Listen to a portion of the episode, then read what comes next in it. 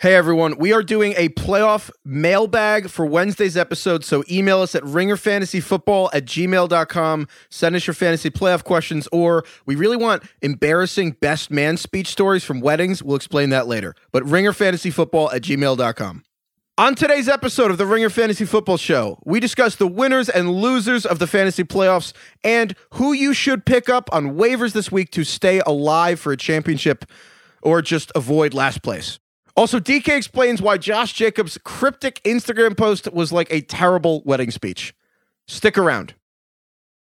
Allstate wants to remind fans that mayhem is everywhere. Like when your fantasy league meets up at your house. Everything's great until the hot plate gets too hot for the tablecloth. Now your kitchen's up in smoke. And if you don't have the right home insurance coverage, the cost to fix this is anything but a fantasy. So switch to Allstate, save money, and get protected from mayhem like this. Not available in every state based on coverage selected, subject to terms, conditions, and availability. Savings vary. This episode is brought to you by Hyundai. Think about all the stuff you can do now on Sundays after the Super Bowl's over. Adventurous activities. You need a Hyundai to get you there. The all new Hyundai 2024 Santa Fe is equipped for any adventure with features like available HTRAC, all wheel drive. You can take on the dirt trails and kick up some mud or available dual wireless charging pads so no one gets stuck in the great outdoors. Learn more about the all new Hyundai Santa Fe at HyundaiUSA.com.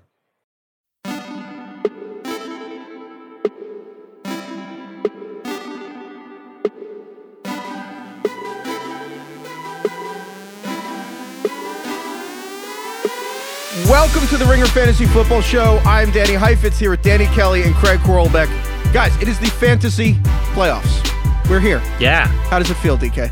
Well, who knows if we're here? DK, are you here still in the playoffs? Some people are gone. uh, I had a few bye weeks, so I got to kind of just relax and not stress too much about that. But at the same time, those bye weeks can be a little bit frustrating too because you're like, man, freaking Henry, Derrick Henry goes off for one of his best games ever, and of course it's just a bye week. It doesn't even really matter for your league. It's a so. brutal part of fantasy football. oh, I have please. Oh, it's, tr- it's totally brutal. I have first I world two- problem. Yeah. This is a luxury of the top fantasy rung. This is like complaining about your capital gains taxes. Do it, but do it in private. I don't want to hear. You're about right. it. It's it's certainly champagne problems, but like I have Yeah. I have a league where I have a buy and my team dropped 150, and and it really does feel like you're expensing all that effort now, and Yes. it means you're, You're not going to have it. it. the next week. It doesn't. I know it's not actually. I, I think in reality, I was talking to my friend like, what do you actually want out of your bye week team in playoffs?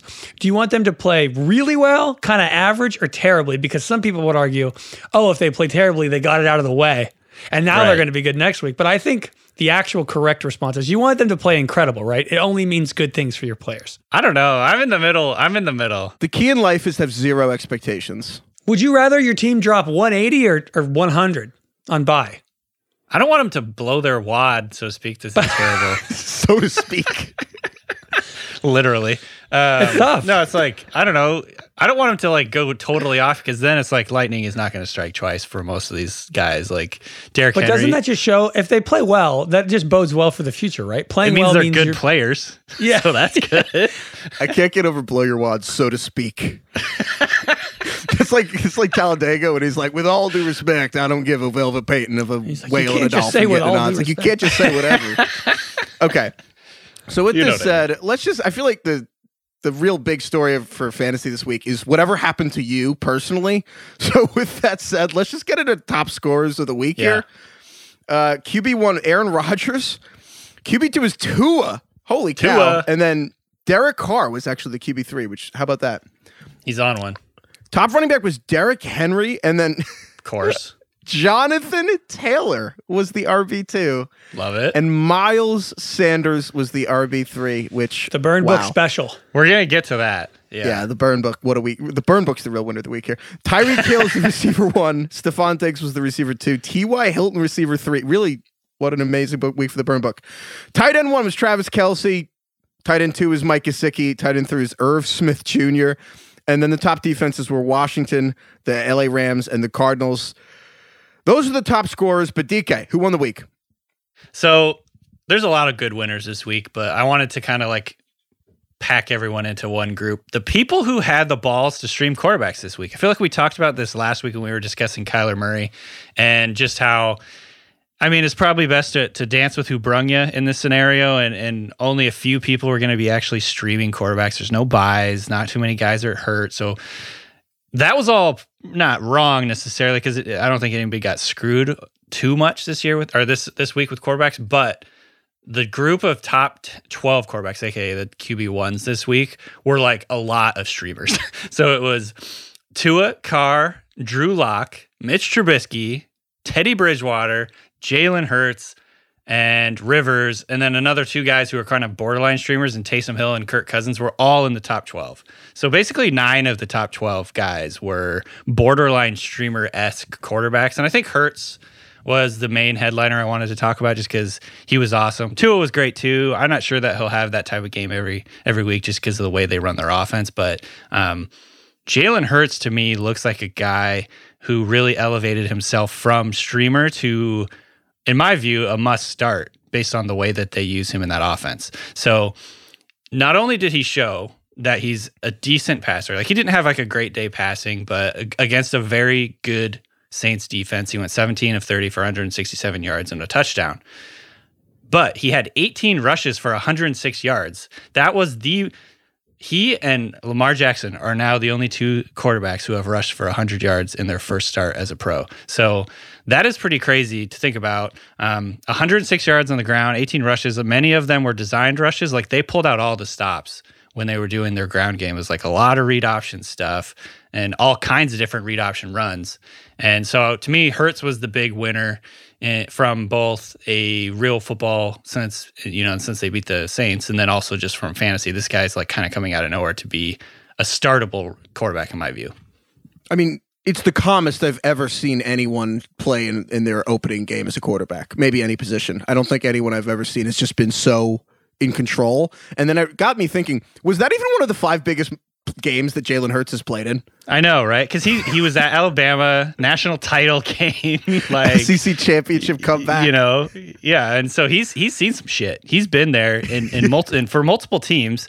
And I mean, like we mentioned last week, man, his stats at Oklahoma were just insane. The amount of rushing yards that he picked up. I don't think I I think I underrated how good of a runner he is. I always thought he'd be like a solid like red zone runner when he got to the NFL. Like a Dak. Yeah. Well, no, exactly. he's powerful. He's he's physical. Like there was a third and one or some third and short play that he got it, and he got hit in the hole with the linebacker, and then he just was like, "Nope, I'm I'm going to keep moving forward." In a way that you don't really see from quarterbacks, other than like Josh Allen or Cam Newton. He's not that big, but he's powerful.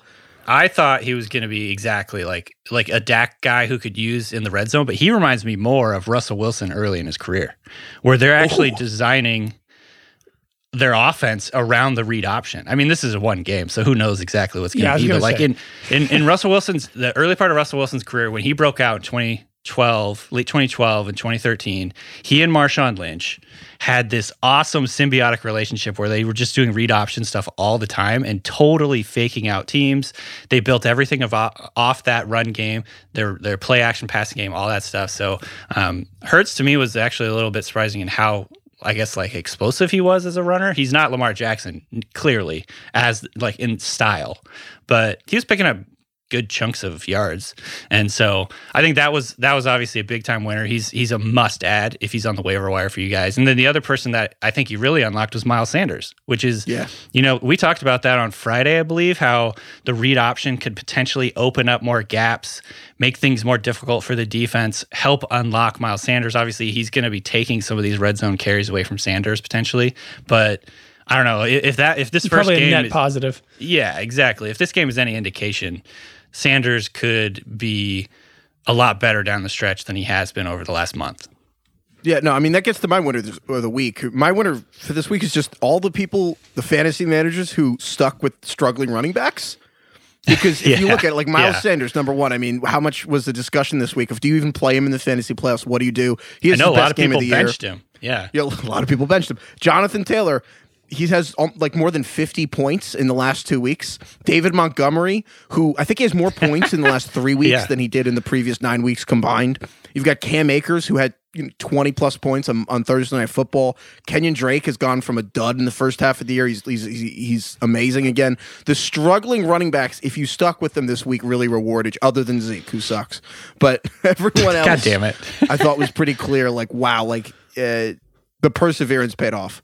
That's a very interesting point to me because if you were able to like sneak into the playoffs with these guys as sort of like your main running backs, like it completely changes the the complexion of the the playoffs. If these guys are all of a sudden just going to start going off every week, if Jonathan Taylor is going to go off every week, that makes like a six seed or however deep your playoffs go um, in your league, like really dangerous down the stretch. So I think that's really fascinating it's kind of funny because we talk about anti fragility, and it's like all these running backs ended up working out at the end of the year.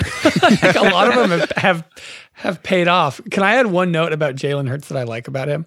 No. Yeah. Okay, Dan, I'm only speaking to Danny Kelly. Then. I um, I like that he's been benched in a major setting. Like the man has already hit his low point. Don't yeah. you think? Yeah, like, no, he's he got Carson Wentz before Carson Wentz ever did. He's hardened. Like he's already a grizzled vet and he's a rookie in the NFL. I love that. I feel like mentally he's so much further along than his his now backup Carson Wentz, who's going through probably what Jalen Hurts went through in college.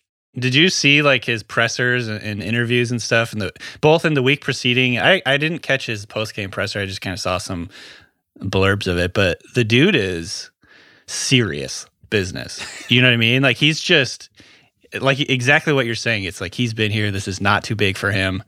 It doesn't feel like he's nervous at all. I can't. I mean, I have to imagine that he's he was nervous as hell. But he's you never could shown tell. it for one moment of his you life. could not tell. Yeah, Yeah, like you know, like the child of a celebrity. Like they're just they're they're comfortable with the cameras on. Like Right. they've already been there. They understand what it's like to have, have flashing lights all the What time. he's like Riley Curry. well, we'll see what happens with Riley.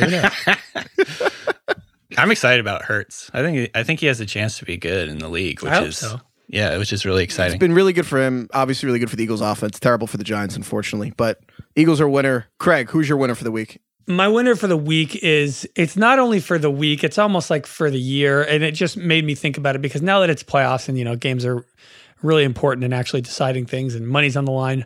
The people who drafted boring players this year, shouts out to them. They won because they're going to win your league most likely.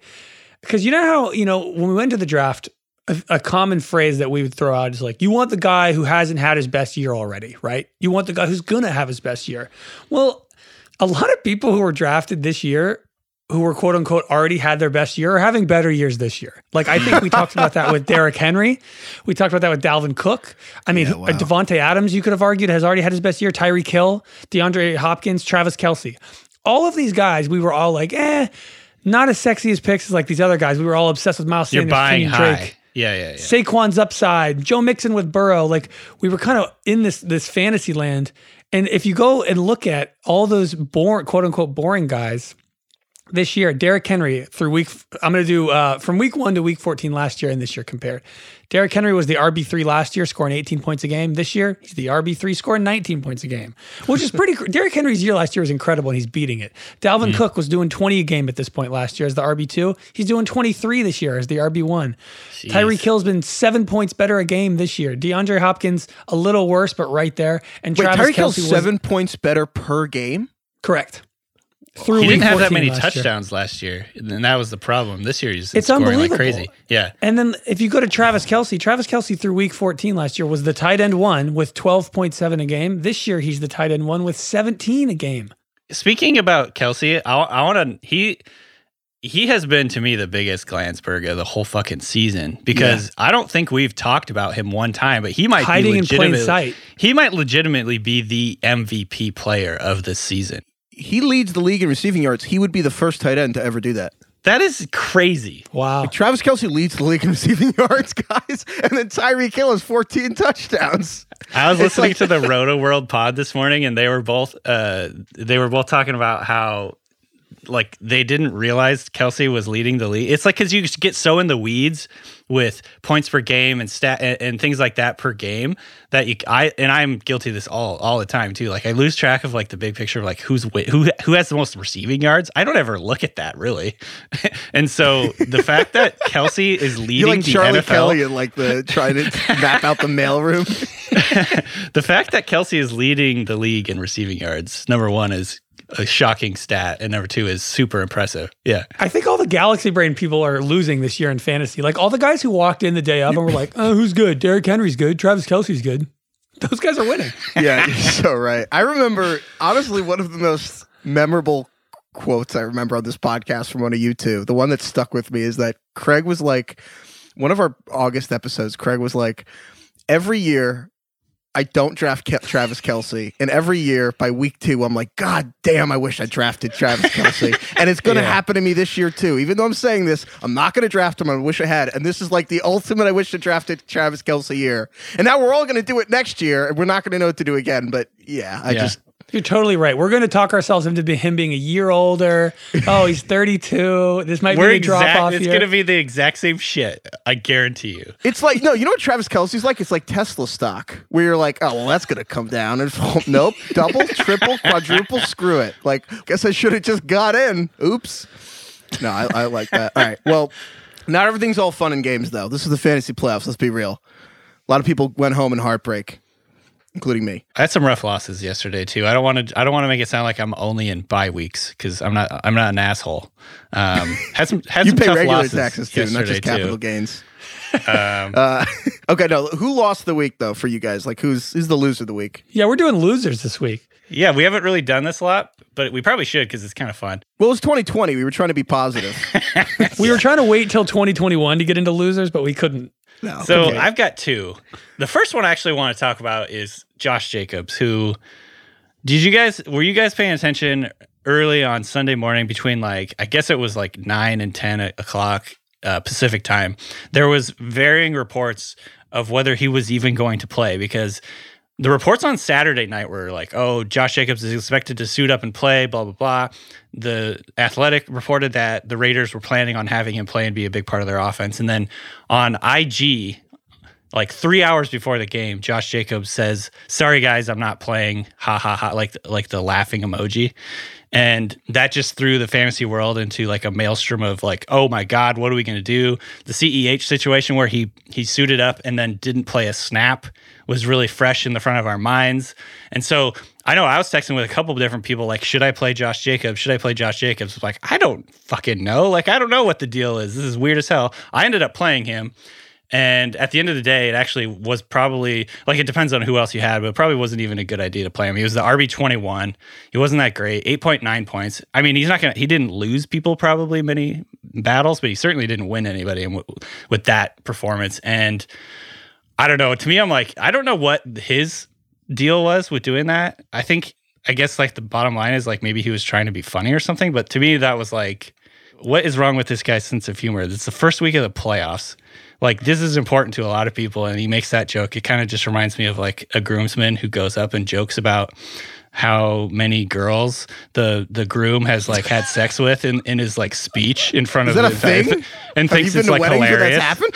Yeah, it's probably more of a movie trope than a real life trope, hopefully. That's not a thing. I mean, it's not a thing like explicitly saying he's fucked all these girls, but it's like more like, oh, you know, he had a little time in the wild. He sowed his wild oats. It's like, don't fucking say that in your speech, you idiot. I'm surprised somebody finally nailed him down. Like, yeah, pretty crazy. yeah. Anyways, my point is, it's not funny. You're the only one who thinks this is funny, Josh Jacobs. So that was annoying. Um, it's Funny how much power these players hold and they wield with their fucking social medias. Like they can just send all of these nerds into just absolute tailspins by tweeting one thing. It changes the whole trajectory of the day if they like want to screw with everybody. Two things. One, I like how Craig said these nerds instead of us nerds. No, we're not nerds. Craig's the Instagram expert here. I'm curious what your initial reaction to this Josh Jacobs thing was. Because I just think, from his perspective, awful, but from his perspective, it was probably pretty funny. Absolutely. I mean, I, I I think I would hate fantasy football if I was in the NFL or the Oh, NBA yeah, or for whatever. sure. So Me I would. I, I think this whole like this new world of communication where like you could tweet an emoji and it people write articles like like Bleacher Report, The Ringer probably would come out with an article if LeBron James tweeted the pic uh, the emoji of a rocket. Like it would change the entire week probably. yeah, it changes like, like the people Paul in the Pierce where he content takes business. a picture of the rocket on his phone Right. and then tweets that. So I'm all for Josh Jacobs screwing with everybody. I think it's great. Oh my gosh. Yeah, I, I think that's great. I want to make it clear though, under no circumstances should you tweet or snap or whatever any of the any of the social media things at athletes about this kind of thing. I'm just I'm advocating complaining about it in this forum, not to Yeah, him you complain in our safe space. In our dark, dorky chat rooms. Yeah. Josh Jacobs upset me this week. You mean you mean Twitter when you say dorky chat room because that's what Twitter is. right, right. Allstate wants to remind fans that mayhem is everywhere. Like when your fantasy league meets up at your house. Everything's great until the hot plate gets too hot for the tablecloth. Now your kitchen's up in smoke. And if you don't have the right home insurance coverage, the cost to fix this is anything but a fantasy. So switch to Allstate, save money, and get protected from mayhem like this. Not available in every state based on coverage selected, subject to terms, conditions, and availability. Savings vary. So he was my first loser. I want to I want to add one more just because we got to talk about it. Diontae Johnson was benched oh for Oh my God. most of the first and second quarter. I don't know if you guys remember this. I tweeted about this like two weeks ago because Johnson was starting to drop a lot of passes. I talked to you guys about this before, where every game it's just he's sloppy. You know, he just makes like a few mistakes in every game. I'm like, man, this guy can either be like a wide receiver one or straight up benched. And he got benched. It didn't last for the whole game. He came out and played in the second half. I think he actually played every second half snap, um, but ended up just four catches for 40 yards. Obviously, very disappointing. He had two drops early in the game, and and uh, Tomlin sat his ass down. So, does this change your view of how it's going to happen? What's going to happen next week? I, Craig, you're the you're the Steelers fan. What do we do here? No, I don't think it changes anything. I think I don't think so either. I think coaches don't know how to bench people properly. Yeah, All right, tell us, expert motivator Craig. Craig's had this take before. I just I, I don't understand it. Like I don't understand. Yeah, I have a personal anecdote about my brother. This is a bit personal, but my brother playing high school basketball. He had a coach who was so kind of obsessed with efficiency and basically like if a player made a bad play, he'd yank him. If my brother shot a three and missed and it was an ill-advised three, he'd pull him. That was my coach in high school too. And whether these like high school coaches are just like, you know, power craze because they want to be like John Calipari and they're not is maybe one thing. But like, I don't understand. So Diontae Johnson drops two passes. He's clearly devastated and they yank him. Everyone's staring at him. The cameras are on him. His hands are on his face on the bench and he just sits for the whole half and gets cold. And then you're like, you know what? I don't know why, but we're just going to play in the second half as if something changed in the 35 minutes you sat on the bench and let your muscles tighten up. Now you'll come back and be better. I th- agreed with what Cris Collinsworth said. He thought, he was like, I bet you Ben will throw right at him the next possession. And that's what I think they should have done. I don't agree with benching guys after fumbles. Maybe if they've done like three fumbles in a game, but I think you're mentally hindering these guys even more by taking them out and acknowledging what they're doing when you already know they can normally operate at such a high level. No, I actually, I actually think it, it, it was probably smart. And first of all, I'm not going to pretend to be in Mike Tomlin's head, but remember that entering this game, the the context I think was key. Entering this game, the Steelers had two consecutive games with five drop passes. That is how many. Before that, they had had two games with five drop passes in the previous 15 years combined. Holy So shit. they went 15 years with two games of drop passes, of, five drop passes, than they did in back to back weeks. So Mike Tomlin, after that second game, was like, either the receivers will catch the ball or we will find people who will, and they'll be benched. So then the first play of this game, after that happened, the first play, they come out with a screen for Diontae Johnson, presumably after practicing this all week, and he drops the ball. And then on the next series, he drops the ball on third down again. And I think at that point you have to make a statement because it's not just about Diontae Johnson. It's about the Steelers. It's like Right, he just right. unfortunately he was being became made an- an example.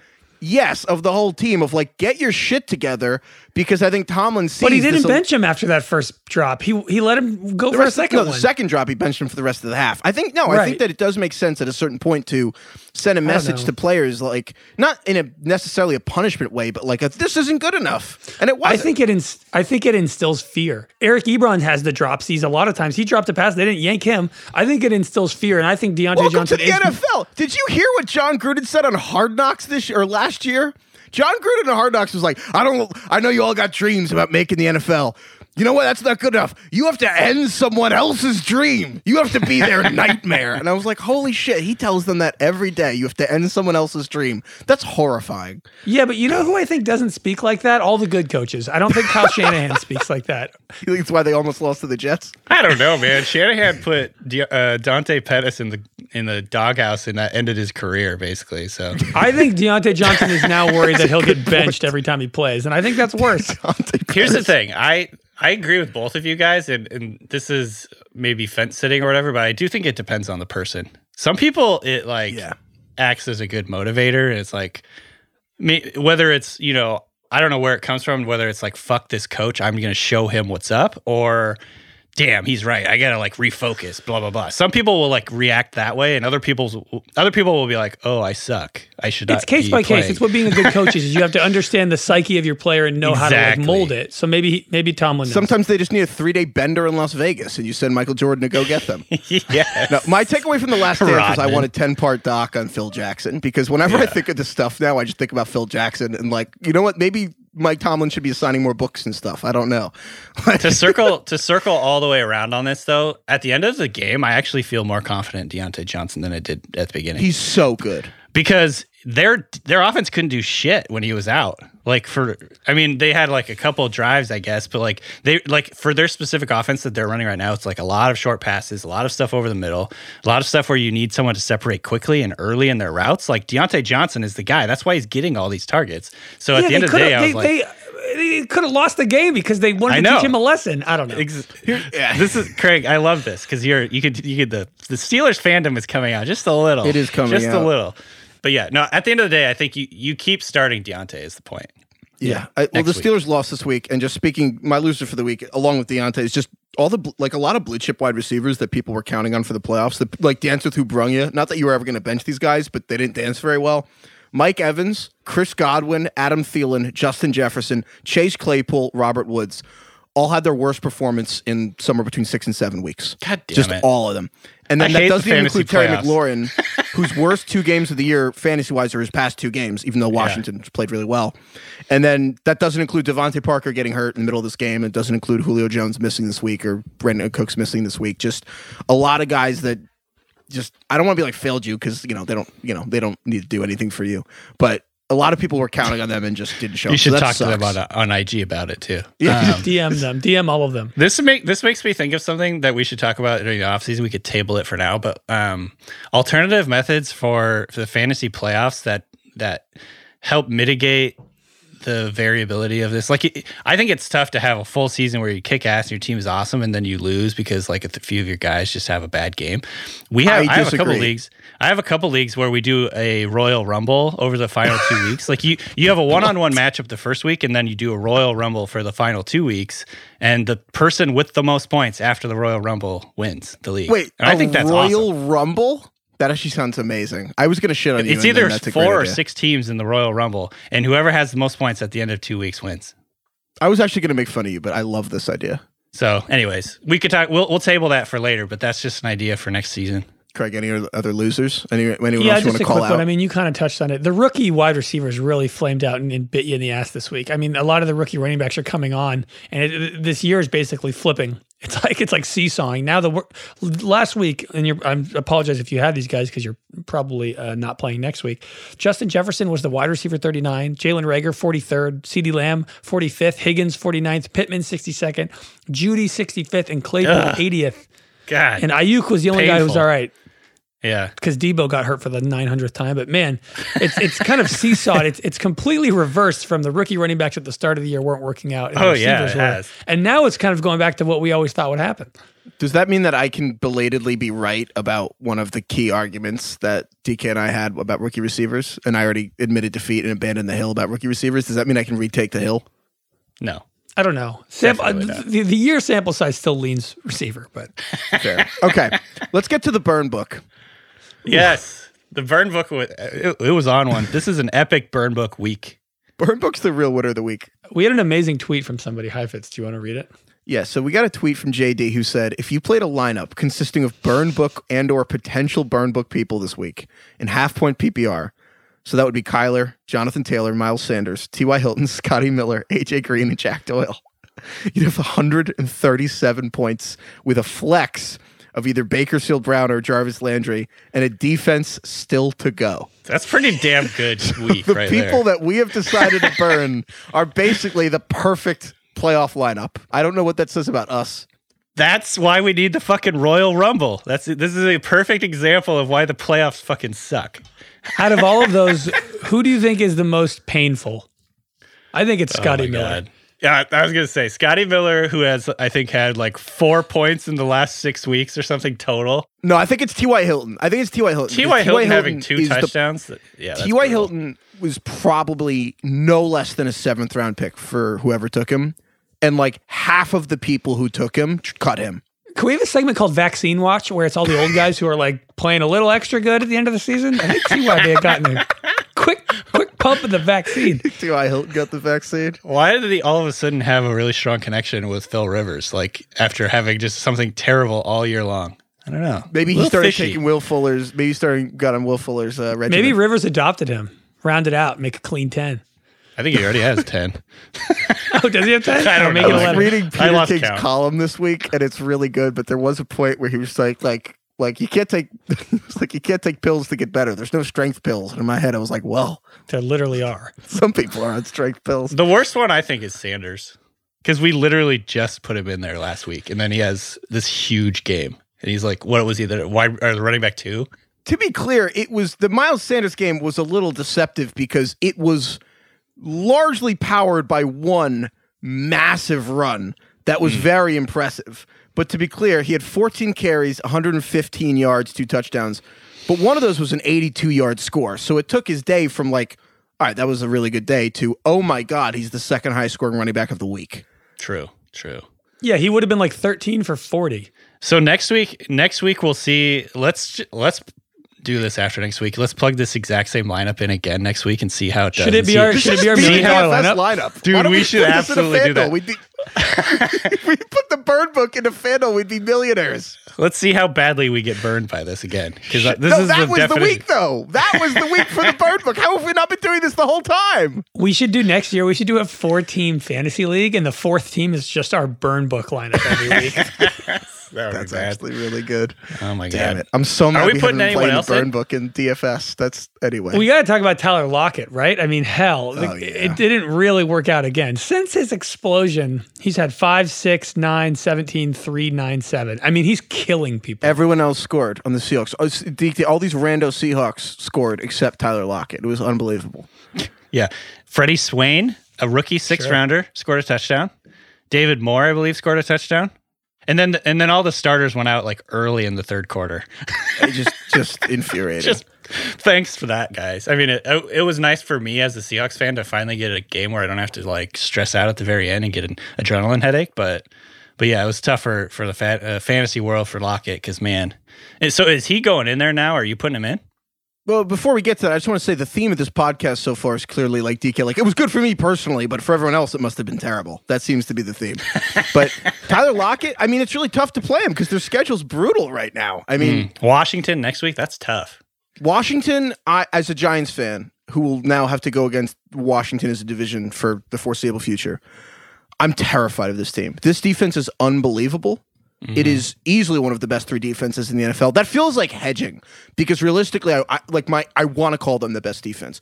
Chase Young is exactly as good as everyone said he would be already. I, I really want to put money on him to win Defensive Player of the Year next year already. Montez Sweat might be the be- the best co-pilot defensive end in the NFL already. They're two defensive tackles are first round Alabama guys. They're afterthoughts on this team. This is an unbelievable defense. I'd be terrified of, of of playing Lockett against this team. And then it's the Rams next week. So I don't know about Lockett, dude. It's really if he couldn't. We said last week if he couldn't run up the score on the Jets, it's concerning, and he couldn't. So I don't know. So naturally, we'll Yeah. we'll tell people to bench him and he'll go off. I mean, I'm facing this. I'm facing this in a real in a real life situation. Like, I'm I'm probably going to bench Lockett this week. That's where we are. I think you have to. He didn't break. He, he he hasn't brung you for the past month or so. Okay, let's go to waiver wires of the week. Obviously, really important for fantasy if you're still in there, or maybe just as importantly if you're trying to avoid coming in last place. Whatever you're doing, That's always good. waivers really big. So injuries. There were Alex Smith had a he kind of had like a right leg their issue. They were wrapping it. You know, obviously that's worth watching. Matthew issue, Stafford. I think. Yeah. He left this game with a ribs issue. Brandon Allen for the Bengals had a leg issue. DeVante Parker, the Dolphins were just battered. They, I mean, they came Banged into up. this game with Myles Gaskin got landed on the COVID list on Saturday, and hmm. then DeVante Parker left with a leg injury. Jakeem Grant, Mike Gesicki had like a shoulder neck thing. Deebo Samuel got hurt for the Niners. Mike Williams got hurt for the Chargers, and then Noah Fant left with an illness. Is that what happened? Before, like right before the game, he left. He he got. Uh, it was last minute thing. Bizarre. So that was that. So anyway, that was like a almost like a CEH situation. Absolutely nuts. Okay, so with that said, let's get to waivers for the week. DK streams and stash. Let's start with the quarterbacks because we talked about Jalen Hurts already. He's like a must add, right? Even if you're in a one quarterback league.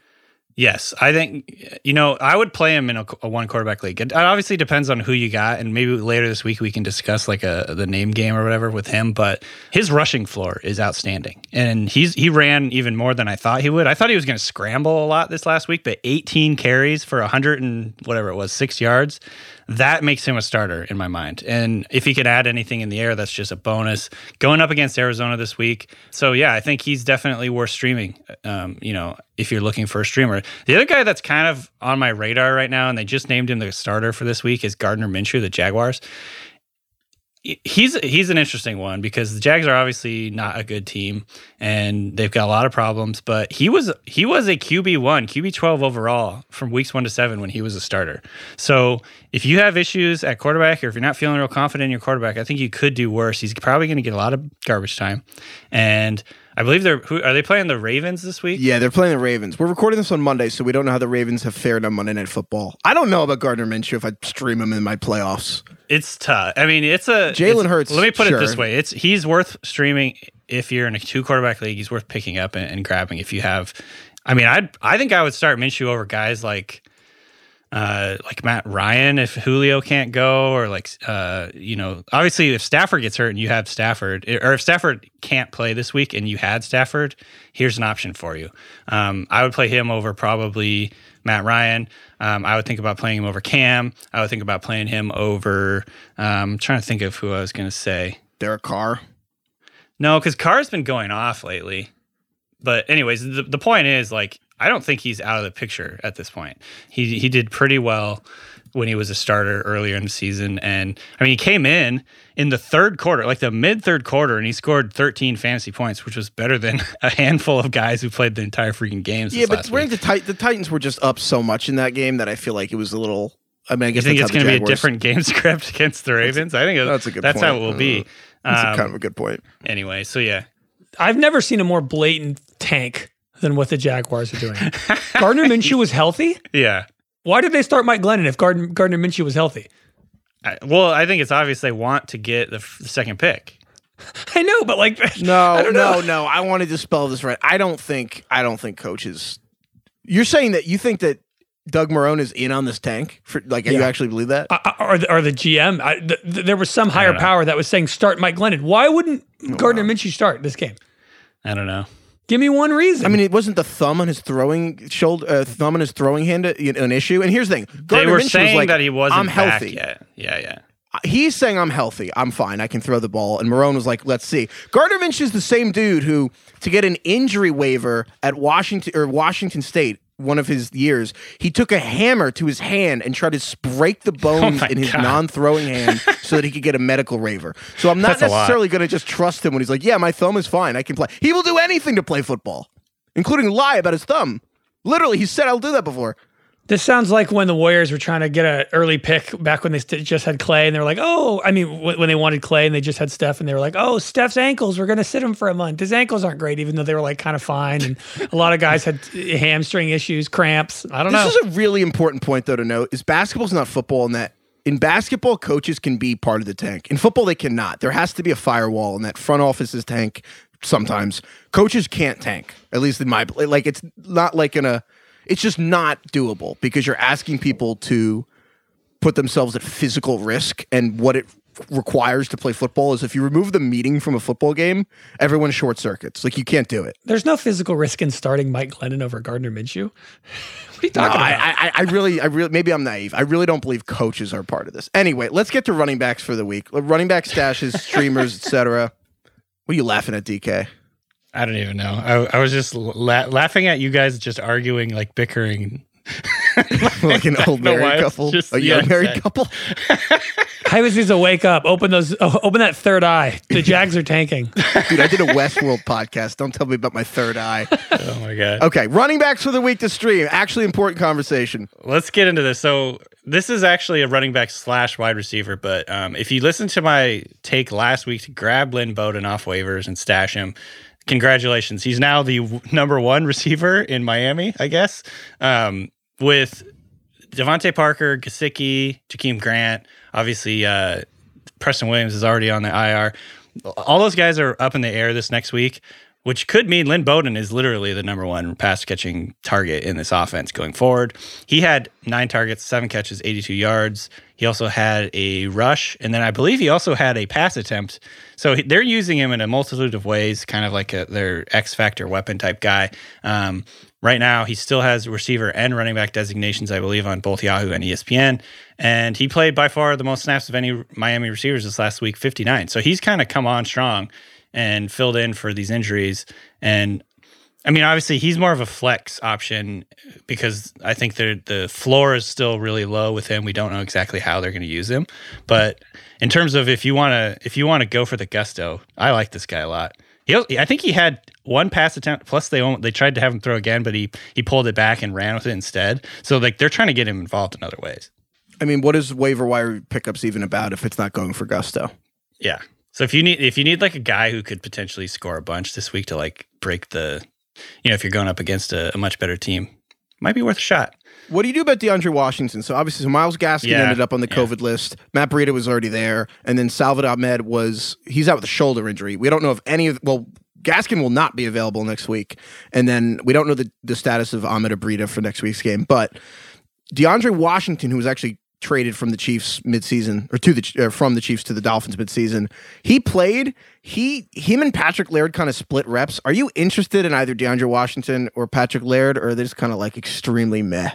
I mean, I, if you're desperate for running back, it's it's worth trying. He did get 13 carries and get four targets, so like on the on its head, that's pretty good volume. But at the same time, I think the draw and the value in the Dolphins running backs group earlier in the season, whether it was Gaskin or Ahmed for a while when Gaskin got hurt, was that they they were giving these guys like pretty big workloads, you know, and they kind of split it up. Yeah, they split it up a little bit, so that kind of dilutes the value in my mind. So. um He's he's I'd say he's worth a, he's worth an ad, but I wouldn't feel confident starting him going forward. Um, that that's just I don't know. It, it just feels to me like it's a little too diluted at this point. He's like the fifth string guy for this team at this point. Yeah, and the Dolphins play the Patriots this week, so it's not a great matchup. But if you need double digit carries and you're, you know, you could do worse. Okay. Next up, Jeff Wilson Jr., the 49ers, who's basically Hell splitting yeah. reps pretty evenly with uh, Raheem Mostert right now. Their run game hasn't been great. He had 11 carries, 31 yards, and a touchdown. He had uh, one catch on three targets. He played 48% of the snaps. So basically, again, it's like almost 50 50 with him and Mostert. And he looks pretty good. I think Mostert's still coming back from his injury. He hasn't looked really 100% in my mind. I think that's why they're not riding him, like, you know, with a full workload. And so Wilson is good, and especially this week going up against Dallas, whose defense has not been good. You know, he could get some red zone looks, he could get some goal line looks. I think he's definitely a, a very interesting waiver wire ad this week. I love Jeff Wilson. I love him as a flyer. I think he's a good example of someone where if you're in a sharp league where like a lot of the a lot of these guys we talk about every week are not necessarily available if you're in a 12 or 14 team league. I think Jeff Wilson is an awesome like plug and play option because again, he he's played almost fifth, almost half of the snaps for the Niners this week. He and the Niners just have the kind of offense where you can always break one. He had, I mean, he had this game despite having a fumble. Unfortunately, Chase Young stripped him, and then he also dropped the catch at the end. So the caveat is like, hopefully that you know Shanahan doesn't pull what Craig was talking about earlier with the annoying benchings. But Wilson seems to have Shanahan's trust. He was playing at the end of the game when they really needed him, and he's going on and off with Mo- most or I can never get it right. Mostert, most, Most, sorry, most broken in my brain. Most, the But- mostest. I think Jeff Wilson is the most random guy who really has a chance to break a 40 yard touchdown every week, and you don't sacrifice the pass catching or the volume to get it. It's just a great mix, and the Niners scheme can always crack one open. I think that they could, I mean, the Niners are the kind of team who could just crack the Cowboys for 200 yards rushing. So I love betting on that kind of that kind of talent off uh, waivers. Okay, so among those running backs, who would you rather have, Lynn Bowden or Jeff Wilson? I think I would probably rank it Wilson and then Bowden and then Washington third. I just think we don't know yet. We don't have enough information about Bowden. I think Wilson's just done it more. It is kind of like the tiebreaker for me. What do you guys think? If the Dolphins Yeah. really are just down like their top five skill guys, I see Bowden over. I mean, we'll see what happens to Gesicki. We'll see what happens. There's a certain point where he's Yeah. the only guy, and that volume is interesting. But I'm I, trying I, not I like to be. Will- I'm trying not to be. Let my my pre-draft bias sink in here because Bowden was legitimately like my favorite player from the draft. oh, you're holding out on us. he like not I, he wasn't who I thought was the best player.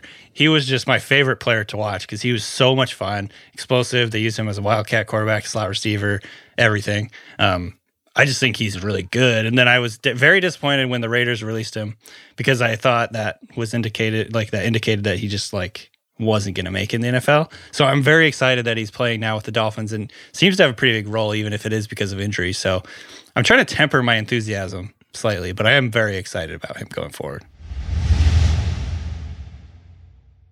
This episode is brought to you by Hyundai. Think about all the stuff you can do now on Sundays after the Super Bowl's over. Adventurous activities. You need a Hyundai to get you there. The all-new Hyundai 2024 Santa Fe is equipped for any adventure with features like available HTRAC, all-wheel drive. You can take on the dirt trails and kick up some mud. Or available dual wireless charging pads so no one gets stuck in the great outdoors. Learn more about the all-new Hyundai Santa Fe at HyundaiUSA.com. Okay, let's get to receivers for this week. I just want to shout out Keke Coutee, who is Yeah. somehow less ro- like rostered on less than half of ESPN and Yahoo leagues. I mean, I think that he just needs to be added at this point.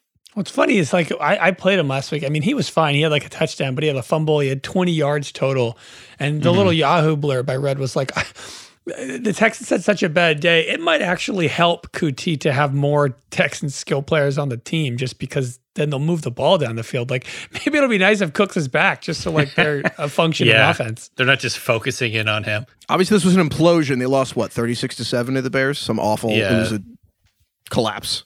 I guess the Coutee thing reminds me a little bit about the Bowden thing, just because we were all excited about Coutee, and because like basically there was no one else in this offense, Texans, and he was going to go off, and then he didn't really go off, and maybe that was because just like their overall offense just wasn't as good or wasn't as effective. There's no I think one else say- in the offense. Yeah, I mean, you could say the same thing about Chad Hansen, who actually outproduced Coutee in terms of yards. He had seven catches, 56 yards. Um, he's been a little bit more, I guess, uh, dependable, reliable to get targets and to be, to make plays down the field.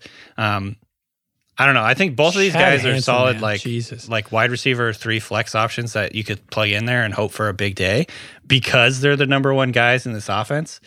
Um, but also, don't get your expectations too high because there's there's definitely a floor with these guys too. That's pretty scary. So I would say that I I I started him in a league last week and he didn't kill me, but of course he didn't. The Coutee I'm talking about, he didn't kill me, but he also didn't really help. You know, so it's one of those things where you have to temper your expectations a little.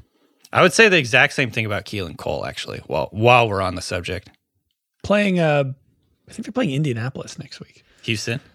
Yeah, because Yeah, T.Y. Hilton kills the Texans. Yeah, they're playing Indy again, and Coutee just had a huge game against them two weeks ago.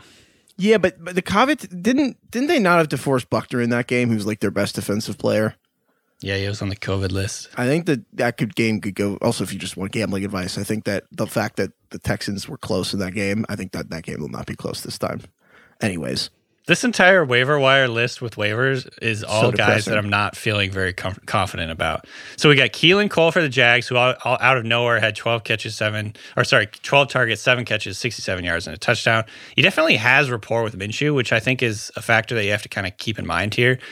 He had 27 yards on four catches when Glennon went out in the mid third quarter. So obviously got a lot of his uh, production with Minshew in there. Way better Um, rapport with Minshew.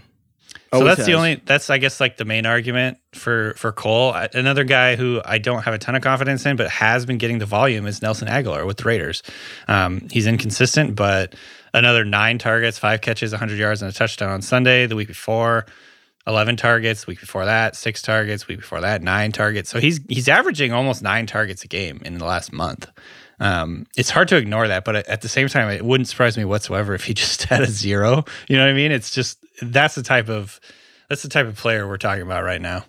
I like Lynn Bowden better than a lot of these options. To Yeah, honest. that's I think Lynn I Bowden has everyone running back and receiver eligibility. I think I'd rather have him than Keelan Cole, Agholor. You know, obviously we'll see how, how many of these Dolphins play, but I don't know. I kind of like Bowden. Yeah, I think I'm yeah, with you. he's probably the, just the overall top out of the week, other than Jalen Hurts. I think the flex to revisit that earlier conversation. I think that Bowden probably rises over Wilson for the positional flexibility. Hmm.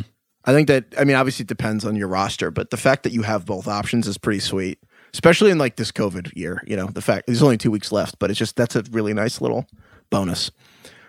Okay, tight ends. You know, obviously, you know, usually a wasteland. We're not going to give it a wasteland this year. Good, kind of a decent week. Like Irv Smith was he wasn't out was he the third highest scoring tight end of the week? He had a great game and he had the, the fun touchdown celebration. And then you were right about Cole Kmet, DK. Yeah, he's actually had. I think For I saw Chicago. Mike Clay. He's Mike Clay said this on Twitter. He's had a twenty percent target rate in both of the last two games for the Bears. That's Um, He astonishing. had seven targets, four catches, forty-one yards last week. You know, we're talking about six points for for tight end, which is not gonna. It's not something to write home about. At the same time, it's better than a goose egg. Well, no Um, one writes home anyway. We need to retire that phrase. It's fine. Uh, but I mean, if you add in a touchdown, which he almost had, I think he had like a tar. I'm I'm going off memory here after watching ten straight hours of you know red zone or whatever, but I believe he had an opportunity in the red zone and just didn't. It came up a little bit short. Um, and then if you- if you look at the week before, he had five catches, 37 yards, and a touchdown. So that's kind of what you're hoping for for for Kmet. Anybody else? I just I want to sprinkle in. There's a, he's most likely on somebody's team, seventy five percent. George Kittle, just check. One Just in four out leagues he's out there. There's just the smallest chance that he plays like week sixteen and is great. I added him in a league just to have him. in this scenario, I guess if he's going to come out and play and, and they're going to activate him and all that, like they would probably play him a lot. I don't know what the 49ers And knowing motive- him, I mean, he's a psycho. Like he would Right. probably have twelve catches. I think real. So Shanahan said he's holding out hope, right? I think that realistically they needed to win that game against Washington because I don't think they're bringing Kittle back unless they make the playoffs, and I think their playoff odds took a huge hit yesterday, so that's probably worse for his odds. But still, if you have an empty IR spot and you're not, you Yeah, know- exactly. Like it doesn't take up space. Well, to be clear, the reason why not to do it would be if you're one of those people causing a headache for your managers because the IR spots are only for the COVID people and you put a kill there and it causes a whole war in your group chat. But if that's not the case and you got the IR spot, George Kittle's a fun one. Maybe the funnest. Okay, so Adlin Bowden seems to be the main theme of this podcast.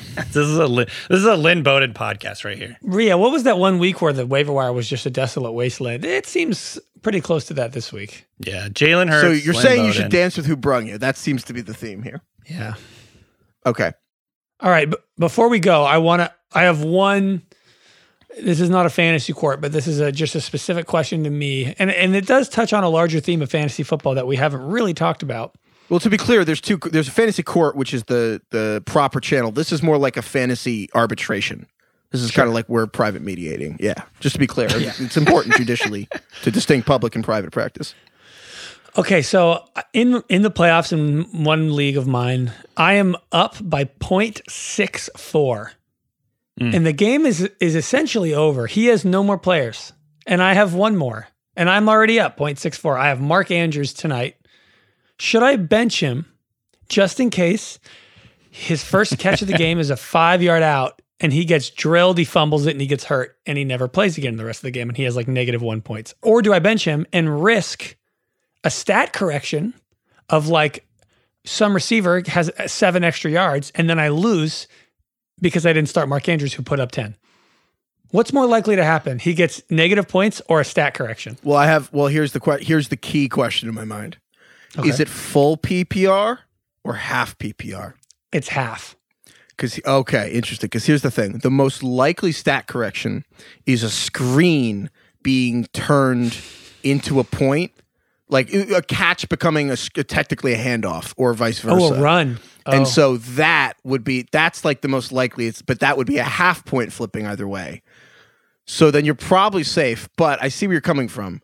But there's also defense stuff. So like a sack could be turned into stuff. So you could just watch all the plays from all your players yesterday. That that's one way to be safe. You mean all his players and mine? Yeah, you just grind the tape like DK does. Don't live in fear. oh, DK with the off the top ropes. Is Just that- start him. yeah, just play him. Run the score up. Yeah, I, You think I should start him? leave no doubt. Don't you think a stat correction is less likely I don't know. than than him? He could easily just I get, literally fumble no- the first. I agree with and DK. get You hurt. can't live in fear because the flip side is like as long as he gets one catch and that doesn't happen, you're fine. But like, what's the why? Why not just bench him? I don't know. Here's the deal. I was just I, I looked up stat 'Cause you're scared. I just I just searched this. I found a, a Field Yates tweet from uh, 2018 in December 20th. So basically, probably like the same week. Okay. And he said potential major fantasy implications on a stat correction. The NFL ruled that Ezekiel Elliott did not lose a fumble in Week 15. He got two points back, meaning that probably swung a lot of games. And then someone asked him, blah blah blah, like if it was an ESPN thing. He said stat correction. This is Field. Stat corrections are handled by the NFL and distributed to all platforms on Wednesday into Thursday. So you're not going to know for like till Wednesday night into Thursday morning whether you won if you did this. If you if you, just gotta play, in him. fear. And also, here's why you have to play him. The worst case is exactly what you described happens. He catches a pass, gets drilled, fumbles, you lose.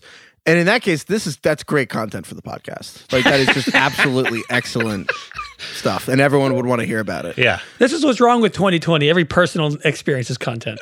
In the words of the immortal wise Yoda, Darren Rovell, Oh God, this is terrible for the country. this is terrible for the country, but it's great content. no Oh wiser words have been spoken. Oh God All right. damn it. Thank you, DK. Thank you, Craig. Thank you, Darren Rovell. Thank you, Lauren. Lauren. Thank you, thank you, everyone, for listening. Taylor Swift, thank you. Oh, Swift, big day for us. See Swift. Also, don't forget to email us for the mailbag on Wednesday's episode, ringerfantasyfootball at gmail.com. Send us your playoff questions. And don't forget those best man speeches that are really embarrassing. Nightmare best man speeches. That's the stories we want to hear. See you on Wednesday. All right, I'll fucking start him. I swear to God. Wait, keep put that in at the end. put that at the end over the music. Oh my God.